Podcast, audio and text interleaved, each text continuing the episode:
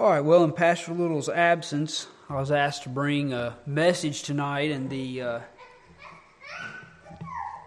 took a break from the uh, studies on the millennium that will be beginning here soon in the Sunday school hour, and from the evangelistic preparations and the the systematic theologian in me um, decided we were going to speak on the deity of the Holy Spirit tonight. So we're getting a topical message more of a systematic study than a exposition of a particular Bible passage.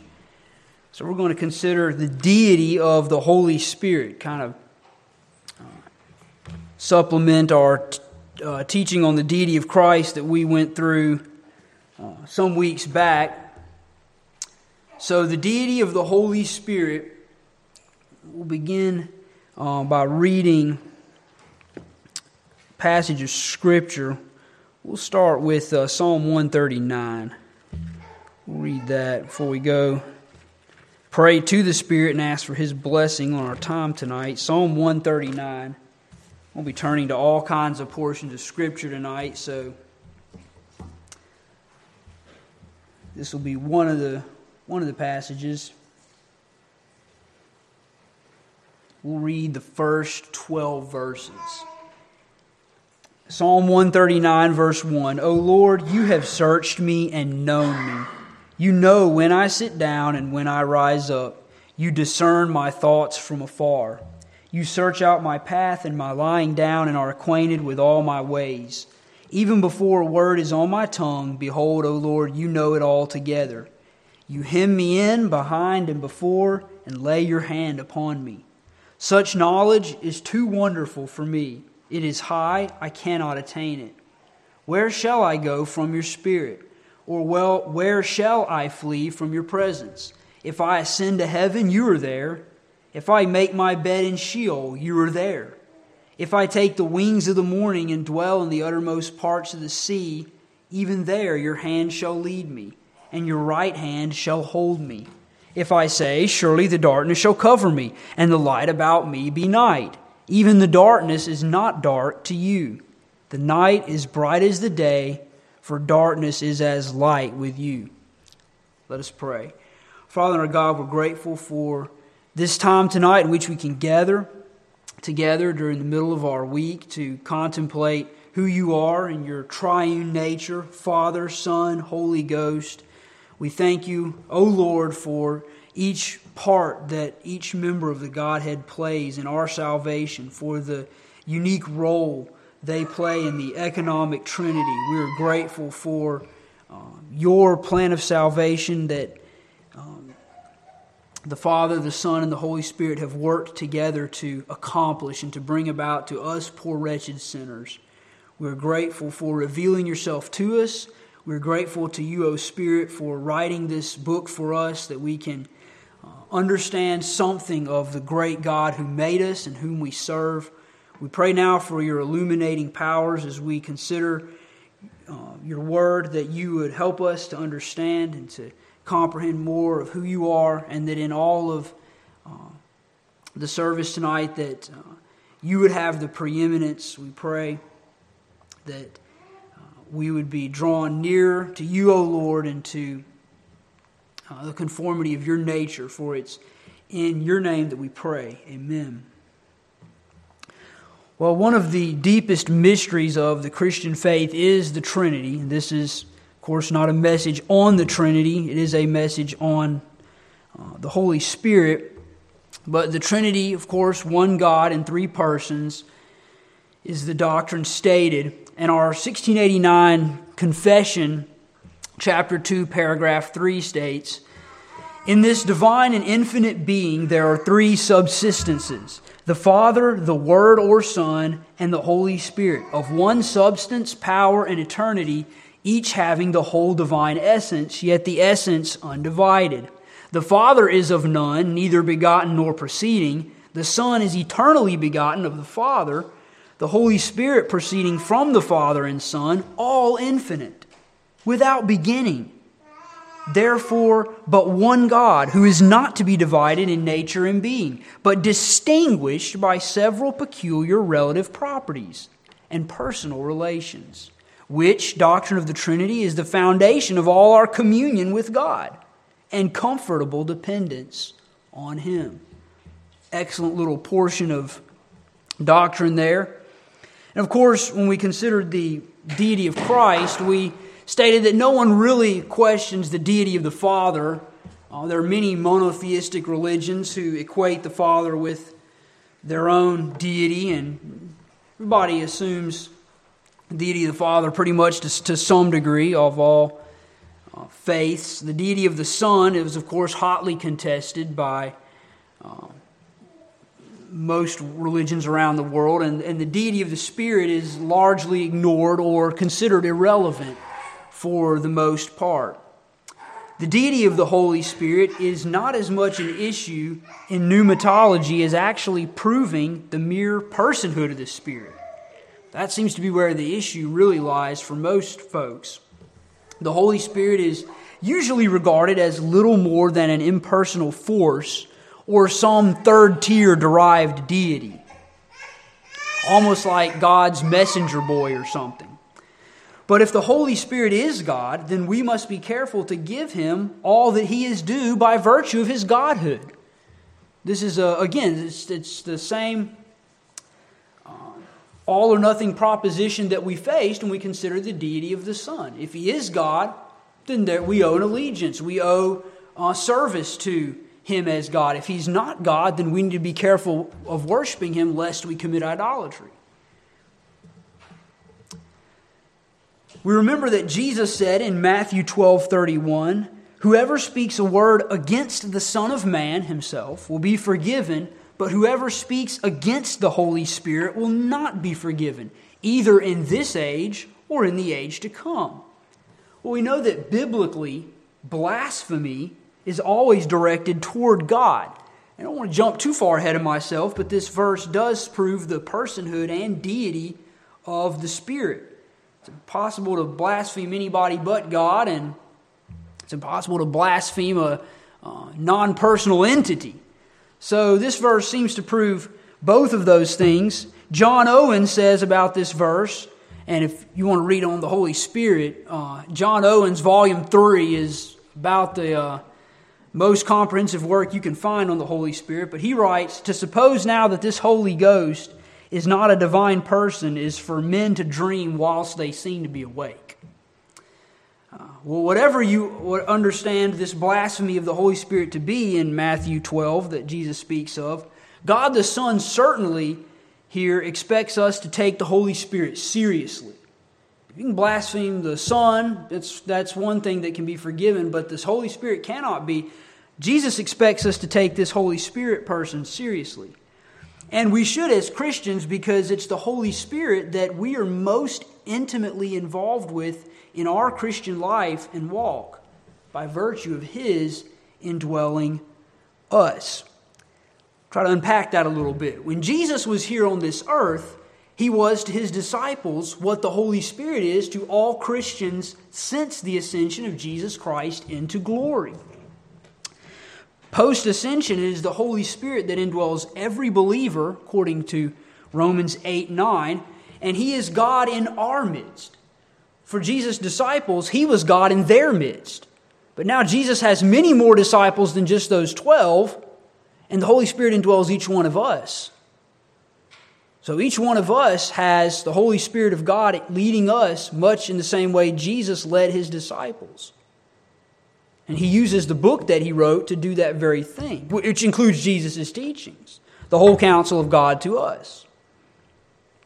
And as Jesus talked with his disciples before the events of his betrayal and arrest in John 18, three times Jesus sought to encourage his disciples about the coming of the Holy Spirit, whom Jesus called another helper. Let's turn over to the Gospel of John. We'll begin in John 14. Many studies of the Holy Spirit begin here as Jesus moves closer to his final hour. He speaks three times with earnest, emphatic speech about his delight in giving to his disciples the Holy Spirit. This was something Jesus had a longing for, almost something he looked forward to. So, if this was precious and important to Jesus, it ought to be to us as well. Let's look at John 14, verse 16. John 14, 16, and I will ask the Father, and he will give you another helper to be with you forever, even the Spirit of truth, whom the world cannot receive because it neither sees him nor knows him. You know him, for he dwells with you and will be in you. And then look at verse 26 of that same chapter. John 14, 26. But the Helper, the Holy Spirit, whom the Father will send in my name, he will teach you all things and bring to your remembrance all that I have said to you. We have these four gospel accounts because of the Holy Spirit's work for us. That these gospel accounts have been uh, carried down through the church throughout all ages because the Holy Spirit did bring to remembrance all these things. And He brings to our remembrance verses from Scripture. Some people talk about receiving revelations of the Holy Spirit. Well, I cut to the chase, don't believe that we receive revelations, but we do receive illumination. We are reminded of Scripture by the Holy Spirit. If we, if we are to hear God speak, it will be the words of Scripture. Any other words be very suspect that they are from God. I would suggest they are not. We know what God says here in Scripture. If you receive other words that are not in Scripture, don't trust them as gods. We have a word from God. And if they are words from Scripture, those are the ones we want to follow.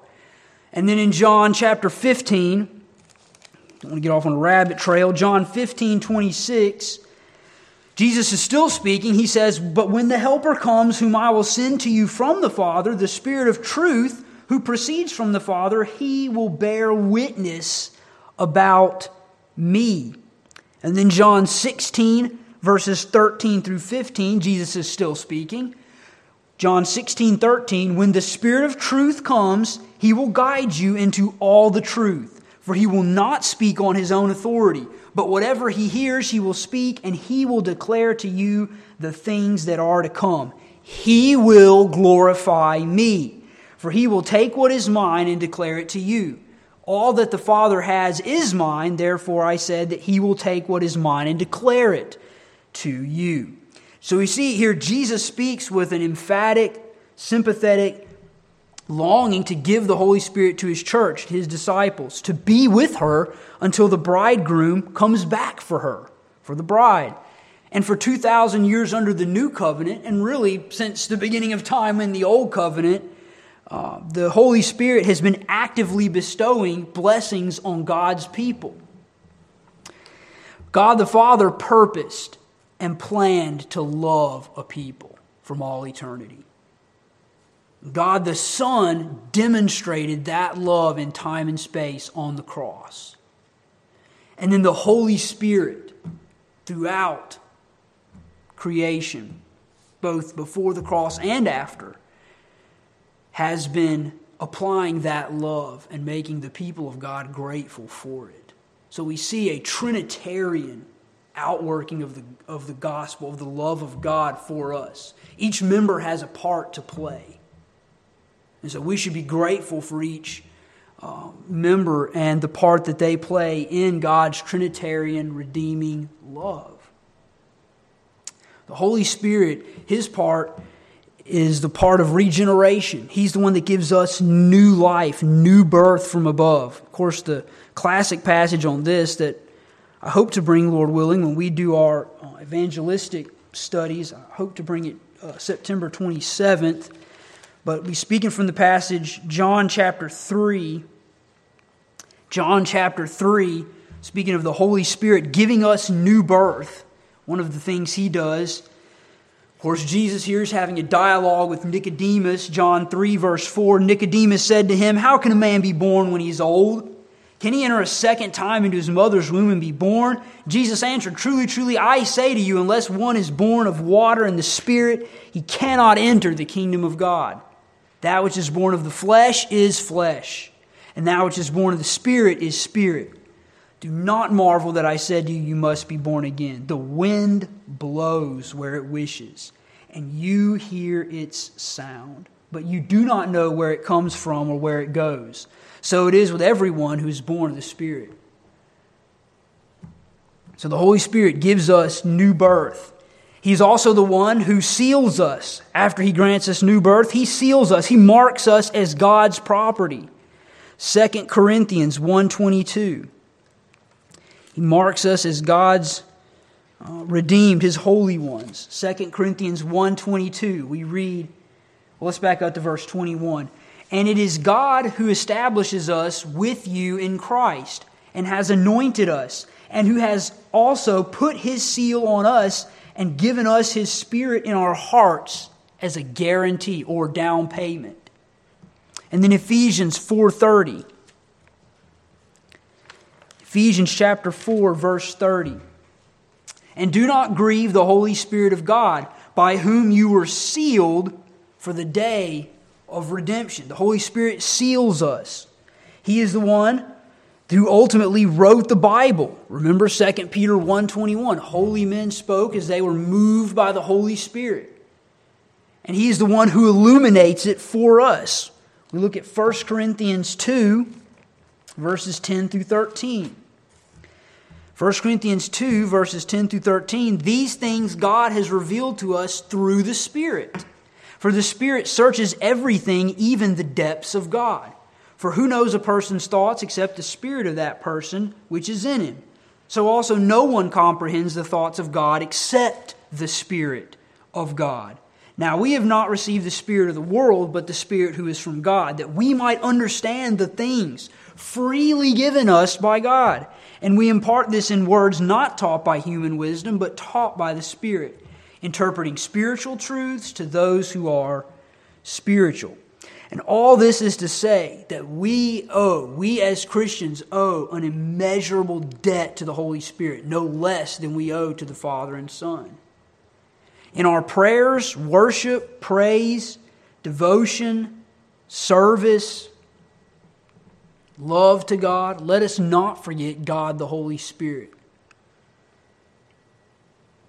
He proceeds from the Father and the Son as a down payment, a token of the love of God, regenerates us, illuminates us, opens our eyes to see and understand the love of God revealed in His Word, in His gospel. We owe a great debt to the Holy Spirit. And so, in an effort to deepen under, our understanding and appreciation for the forgotten God, as one author titled his work on the Holy Spirit, we're going to consider the scriptural proof for the deity of the Holy Spirit. Certainly, there's a lot to talk about. Uh, in all the books I have on the Holy Spirit, not a, not a whole lot was actually said about deity. It was more about the different works he did. But I want to consider the deity of the Holy Spirit tonight. And we want to do that using several of the same categories that we did when we considered the deity of the Son. We're going to begin, first of all, by stating that the Spirit is equal with, but separate from the Father and the Son, and is included in a number of what we'll call Trinitarian texts that put him on par with the Father and the Son. Those two texts, you may already be thinking of them. Uh, Matthew chapter 28. Matthew chapter 28, we looked at this text and we considered the deity of the Son. Matthew chapter 28, verse 19. Verse 18 reads And Jesus came and said to them, All authority in heaven and on earth has been given to me. Go therefore and make disciples of all nations, baptizing them in the name of the Father and of the Son and of the Holy Spirit. So there we see the Holy Spirit linked with both the Father and the Son in that text. Hold that uh, thought. We'll move on to uh, 2 Corinthians 13 14 for another uh, instance where the Trinity is referenced. 2 Corinthians 13 14, we read, The grace of the Lord Jesus Christ and the love of God and the fellowship of the Holy Spirit be with you all. And so, just like we said concerning Jesus Christ, how can you have a Trinitarian mention where one of the members is something less than deity? The question still, still stands there. Why would we have God, God, something that isn't God? The question uh, that, that, deserves a, an answer from the Unitarians. We have the trifecta there. And then there's also some passages where the Spirit is on equal par with the Son. There's a number of those. For instance, Acts 9:31. Acts 9 verse 31, we read, "So the church throughout all Judea and Galilee and Samaria had peace and was being built up, and walking in the fear of the Lord and in the comfort of the Holy Spirit, it multiplied." And then Romans 15:30. I'm going to turn to all these passages. You don't have to, but if you want to write them down for reference, Romans 15:30 Paul writes, "I appeal to you brothers by our Lord Jesus Christ and by the love of the Spirit to strive together with me in your prayers to God on my behalf." There you could say there's a, another trinitarian uh, reference. And then 1 Corinthians 6:11 Next book over, 1 Corinthians 6 verse 11, and such were some of you, but you were washed you were sanctified, you were justified in the name of the Lord Jesus Christ and by the Spirit of our God. There we have the Holy Spirit on equal par with the Son.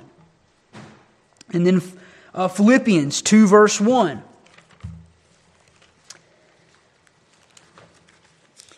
Philippians 2, verse 1. So if there is any encouragement in Christ, any comfort from love, any participation in the Spirit, any affection and sympathy. We have another coupling of the Spirit with the Son. And then one more, Hebrews 10, Hebrews 10, verse 29. We read, How much worse punishment do you think will be deserved by the one who has trampled underfoot the Son of God and has profaned the blood of the covenant by which he was sanctified and has outraged the Spirit of grace. So there, the sin is committed against who? Not just the Son of God, but the Spirit of grace also. So we see another coupling. So, how do we explain all these, these few Trinitarian texts and then some more where, he's coupled, where the Holy Spirit is coupled with the Son? John Frame, who I tend to quote a lot, I guess, writes It is inconceivable that in these texts, which identify the divine name, specify the ultimate source of spiritual blessing, and speak of God in worshipful terms, one of the three members should lack divine status. It is. It is uh, in, incomprehensible that one of the three should lack. So the Holy Spirit will start by including him with the. Uh, other members of the Trinity. Now let's move more to him personally. We considered this class of evidence when we uh, looked at the deity of Jesus Christ.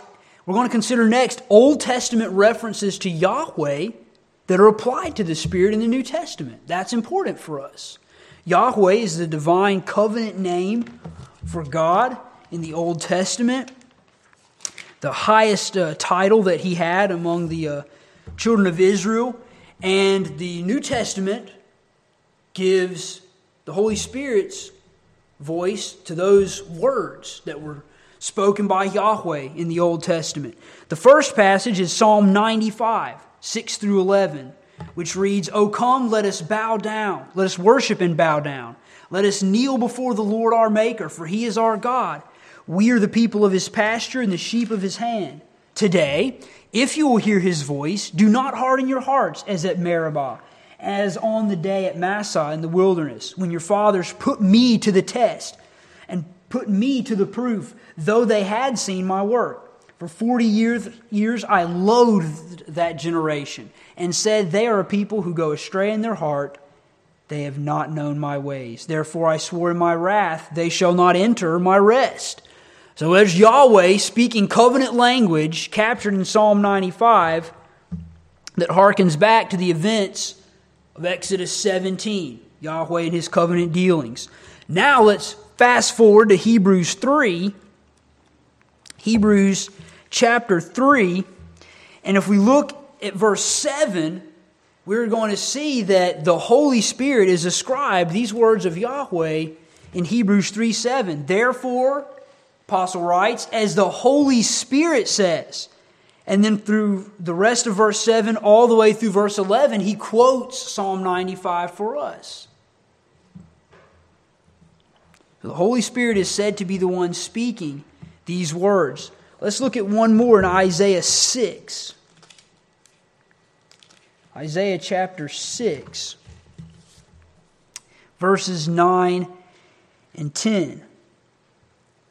Verse 8 says, And I heard the voice of the Lord saying, Whom shall I send, and who will go for us? And I said, Here am I, send me. And he said, Go and say to these, this people, Keep on hearing, but do not understand. Keep on seeing, but do not perceive. Make the heart of this people dull and their ears heavy and blind their eyes, lest they see with their eyes, and hear with their ears, and understand with their hearts, and turn and be healed. Isaiah's commissioning there with a commissioned with a hardening ministry of God. Some pastors receive that, others receive a reviving ministry from God. But this text in Acts 28, in verse 25, here, the Holy Spirit, the same Lord in, in verse in uh, chapter six of Isaiah, in Acts 28 25, is said to speak those words. And disagreeing among themselves, they departed after Paul had made one statement. What is Paul's statement? The Holy Spirit was right in saying to your fathers through Isaiah the prophet. And then verses 26 and 27 are a quotation of Isaiah 6, 9, and 10. So the same Lord that Isaiah saw seated high and lifted up, saw Jesus Christ on his throne, and then was given a commission. That commission was attributed to the Holy Spirit. And then one more, Jeremiah 31. Jeremiah chapter 31. This one is especially explicit. Jeremiah 31. In verse 31, we have the new covenant introduced here. Jeremiah 31 31. Behold, the days are coming, are coming, declares the Lord, and there's all caps, there's Yahweh explicitly Yahweh, when I will make a new covenant with the house of Israel and the house of Judah, not like the covenant that I made with their fathers on the day when I took them by the hand to bring them out of the land of Egypt. My covenant that they broke, though I was their husband, declares the Lord, Yahweh. For this is the covenant that I will make with the house of Israel after those days, declares the Lord. I will put my law within them, and I will write it on their hearts, and I will be their God, and they shall be my people. And no longer shall each one teach his neighbor and each his brother, saying, Know the Lord, for they shall all know me, from the least of them to the greatest, declares the Lord. For I will forgive their iniquity, and I will remember their sin no more. So there we have Yahweh used multiple times through that text, the actual in the actual verses. And then in Hebrews chapter 10, we look at Hebrews chapter 10 beginning in verse 15, the author of Hebrews writes, "And the Holy Spirit also bears witness to us. For after saying, and then verse 16 quotes Jeremiah 31 33, and then Hebrews 10 17 quotes Jeremiah 31 34 for us. Yahweh was the one speaking in Jeremiah, in Isaiah, in the Psalms, and Hebrews here tells us that was the Holy Spirit that spoke. The ageless, eternal, divine Holy Spirit. So we have some Old Testament references uh, that are applied, that are spoken by Yahweh in the Old Testament, applied to the Spirit in the New Testament.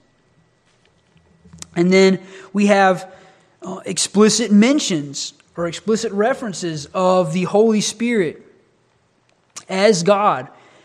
There's really only one of these that most theologians agree on, one reference in the New Testament where the Holy Spirit is explicitly called God, and that is found in the book of Acts, chapter 5.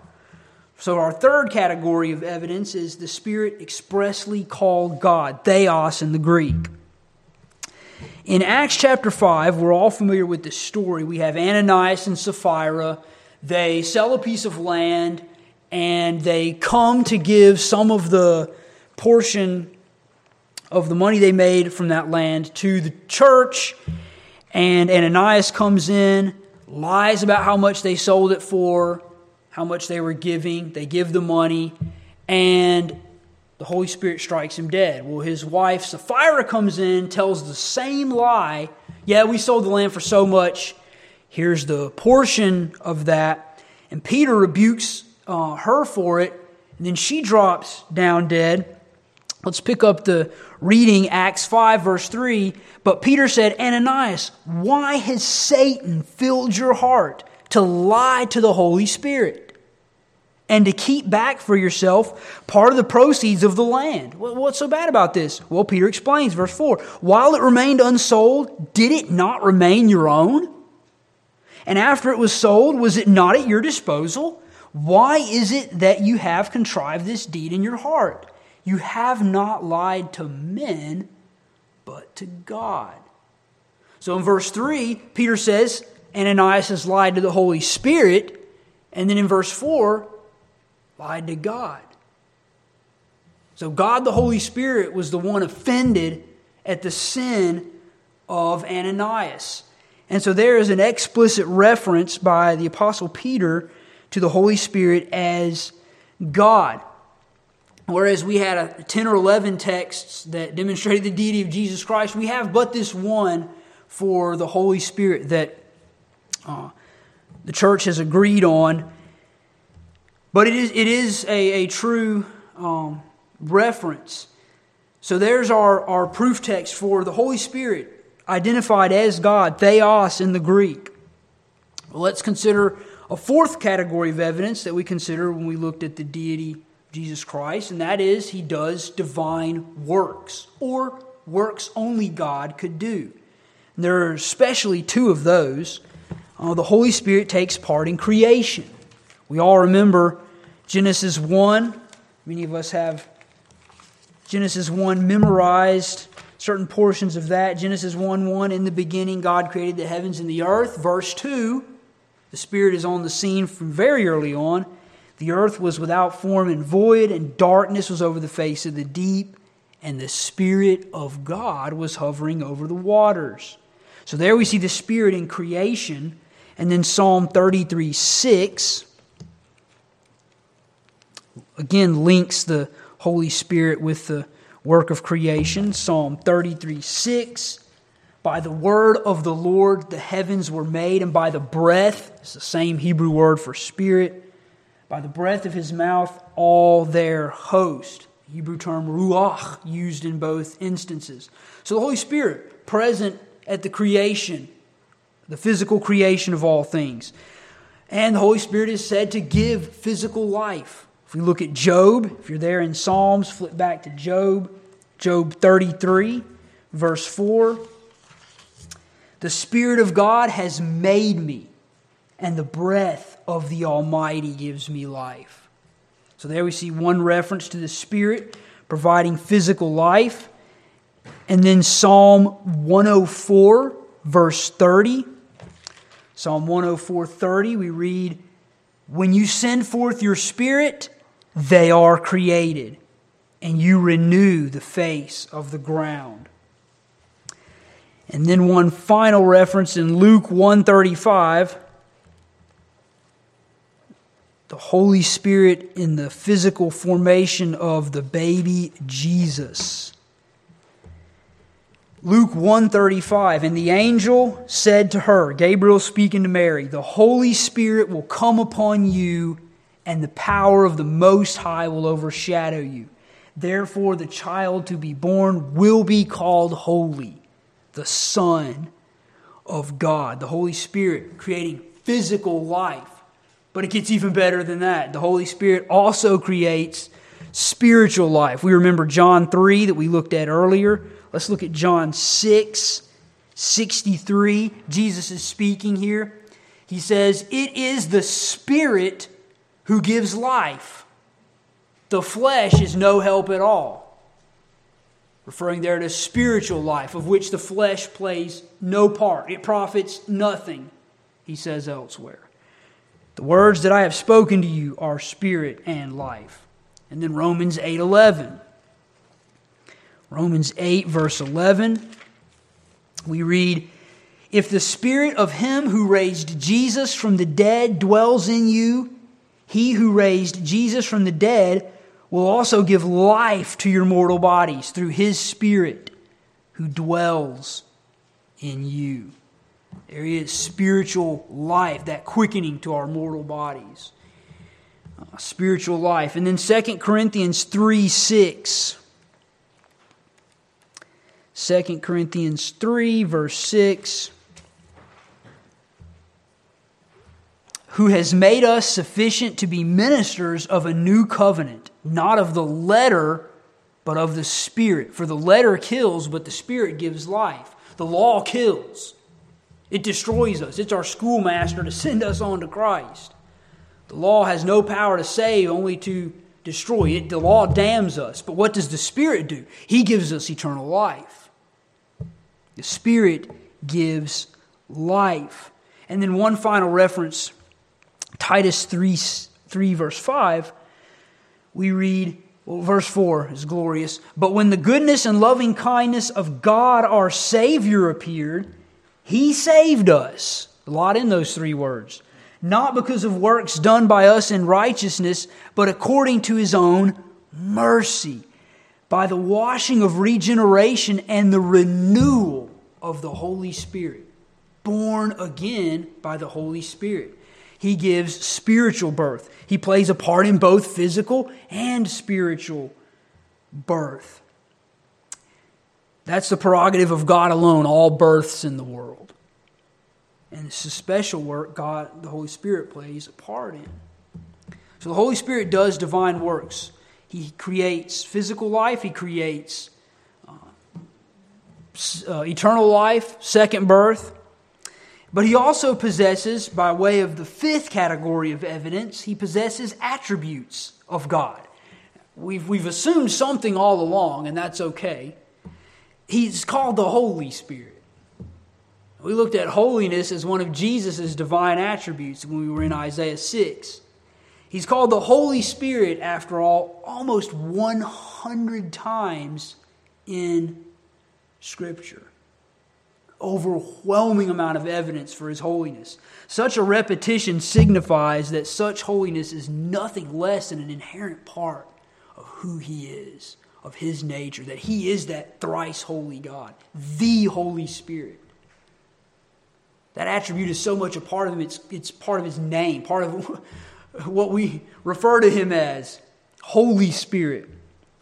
So, holiness, he possesses the attribute of holiness. He is eternal. If we look at Hebrews 9, verse 14, Hebrews 9, verse 14, He is eternal, an attribute of God. We are mortal, God is eternal. Hebrews 9, 14, how much more will the blood of Christ, who through the eternal Spirit offered himself without blemish to God, purify our conscience from dead works to serve the living God. There he's referred to as the eternal spirit. He has no birthday, he will have no funeral. He is eternal, the Holy Spirit. He's also infinite. Let's look at Isaiah 40. Isaiah chapter 40 and verse 13. We read there, Who has measured the Spirit of the Lord? Some of you may be reading King James Bibles, who is directed. The Hebrew there, word there is takan, to regulate, estimate, measure. Who is measured? The Holy Spirit, the Spirit of the Lord. Or what man shows him his counsel? So he's infinite. There's no measuring the Holy Spirit. We can all be measured. We have scales and tape measures and you know thing. We, we have pant sizes and all. We can be measured. The Holy Spirit, no, cannot be measured. He's immense, he's infinite in his capacity. And then uh, he's also omniscient. I hope you're there in Isaiah 40. Do you see the last part of verse 13, Isaiah 40, 13? Or what man shows him his counsel? There's nothing any one of us can tell the Holy Spirit that He doesn't already know because He's omniscient.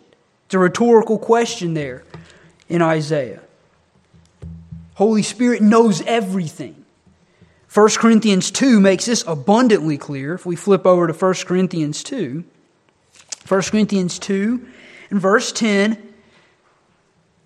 we read, These things, well, the these things are verse 9, as it is written, what no eye has seen, nor ear heard, nor the heart of man imagined, what God has prepared for those who love him. These things God has revealed to us through the Spirit. For the Spirit searches everything that's a lot to search. The Spirit searches everything, even the depths of God. For who knows a person's thoughts except the spirit of that person which is in him? You think studying a woman is deep, fellas? The Holy Spirit searches deep things of God. Deep things of God so also no one comprehends the thoughts of God except the Spirit of God. His knowledge is such that he comprehends all the thoughts of God.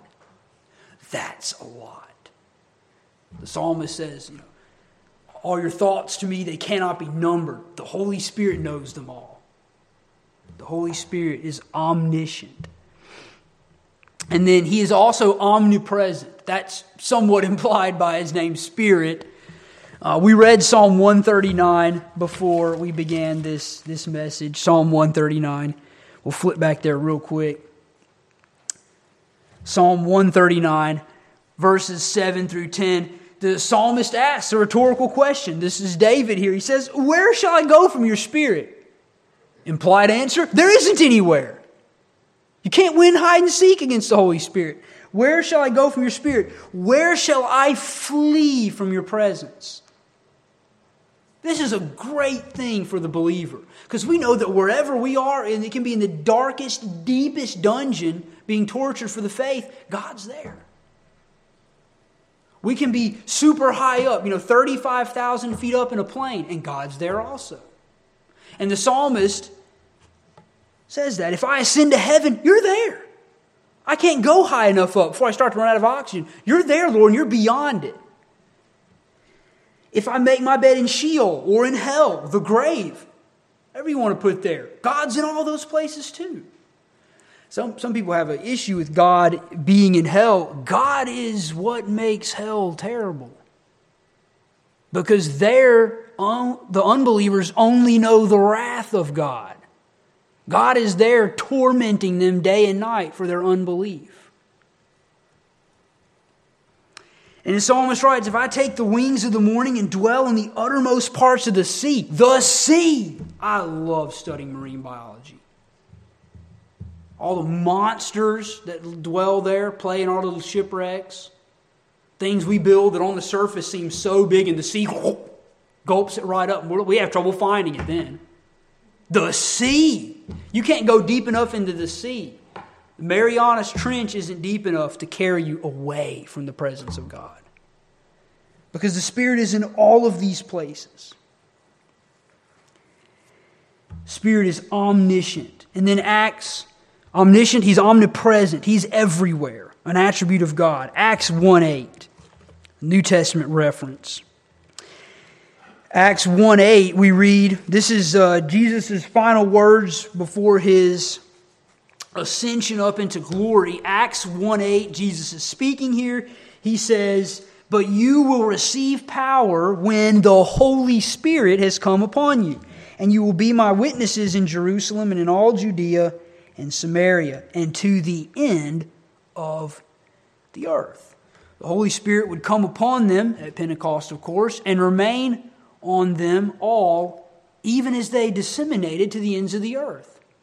It wasn't that he could only go with Thomas over here and only go with, you know, Bartholomew over here and only go with Matthew over here. The Holy Spirit was going with all of them simultaneously because he's omnipresent. He's the Holy Spirit. He's not bound by a body like we are. And then, by way of conclusion, we looked at the worship of Jesus Christ, unless you see the, the doxology of baptizing them in the name of the Father, the Son, and the Holy Spirit in Matthew 28 19, there really isn't reference to worship explicitly given to the Holy Spirit. And there's some people who will say that perhaps Philippians 3 maybe as a reference. They'll translate Philippians 3, verse 3, something like this For we are the circumcision who worship the Spirit of God and glory in Christ Jesus. I'm reading from the ESV, which says, For we are the circumcision who worship by the Spirit of God. Almost all English translations render it something close to that. Why is this? Why is the Holy Spirit not explicitly worshiped? Well, part of that is because of the role that the Holy Spirit was sent to play in the, the economic trinity, the outworking of salvation. John 15, 26, that we read earlier, tells us that the Holy Spirit was sent by the Father to bear witness about the Son. The Holy Spirit was sent to bear witness of the Son. He will bear witness about me, Jesus says and in John 16 14, that the Holy Spirit's work was to glorify the Son. So the Holy Spirit's goal, his motive, is the same as the Father's. They seek the exaltation of the Son, which the Son is the preeminent figure in Scripture, of course. That doesn't mean he's more important than the Father and the Spirit. Doesn't mean the Father and the Spirit lack something that the Son has or anything like that. No, we wouldn't have it that way but that the Holy Spirit does not seek his glory. He seeks to bring honor and glory to the Son. He seeks the worship of Jesus Christ. The Holy Spirit, who proceeds from the Son and the Father, seeks with the Father the glorification and worship of the Son. And yet, what's ironic is that we couldn't even worship God without God, the Holy Spirit, which is what Philippians 3 3 teaches. For we are the circumcision who worship by the Spirit of God. That's what it's teaching. If the Holy Spirit is in is God, yes, we should worship him how? By thanking him for the work of regeneration that he's done in us. When was the last time in your prayers you thanked God for saving you?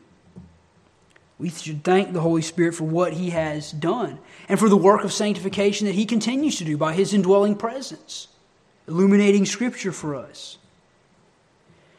We can thank the Holy Spirit for the very ability and desire to pray. Even when we don't know what to pray or, or how to pray, the Holy Spirit is said to intercede for us in prayer with groanings too deep for words.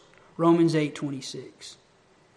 Ultimately, we worship the Holy Spirit by honoring His work, by believing the Son, whom the Holy Spirit was sent to testify of, and has done so in this Word of God. This, the Word of God. Whoever believes in Jesus will have a fountain of living water flowing from his heart, Jesus says in John 7:37. And in the next verse says this water is the Holy Spirit who initiates and cultivates love for Jesus in us. And so let us love the Holy Spirit by thanking Him for His place in the Trinitarian redemption and honor His work and worship and love and serve and praise and declare the glory of the Son in the context of the Trinity. Without the regenerating work of the Holy Spirit, we would never know anything of the Trinitarian love of God for us. So, let's pray. Father, our God, our Son, your Son, Jesus Christ, and Holy Spirit, three in one, we thank you and we praise you for what you have done for us in uh, sending your Holy Spirit proceeding from the Father and the Son. We are thankful for that gift. We are thankful for your work, O Spirit, in our lives, for granting to us this eternal life, for giving to us second birth from on high. We're grateful for illuminating our minds to understand the gospel and for giving to us faith to believe it. So we pray, O Spirit, that you would stir our hearts to love Jesus Christ more and more, and that you would work in us to conform us to his image, and that you would regenerate those who are lost, that you would draw them into the love of God. We thank you and we praise you, O God, for your planning love, for your demonstrating love, for the atonement that was made, and for the Spirit's application of that atonement, that redemption to us. Father, we will never, uh, never be grateful enough through all eternity for what you've done for us. But we are grateful tonight as we consider the deity of your Holy Spirit. Help us not to slight him, not to spurn him, to grieve him, to quench him, but to be sensitive to your illumination, O Spirit, as you bring to mind your word that you've written as we meditate upon it. We pray in the name of our Lord and Savior Jesus Christ, all for his sake. Amen.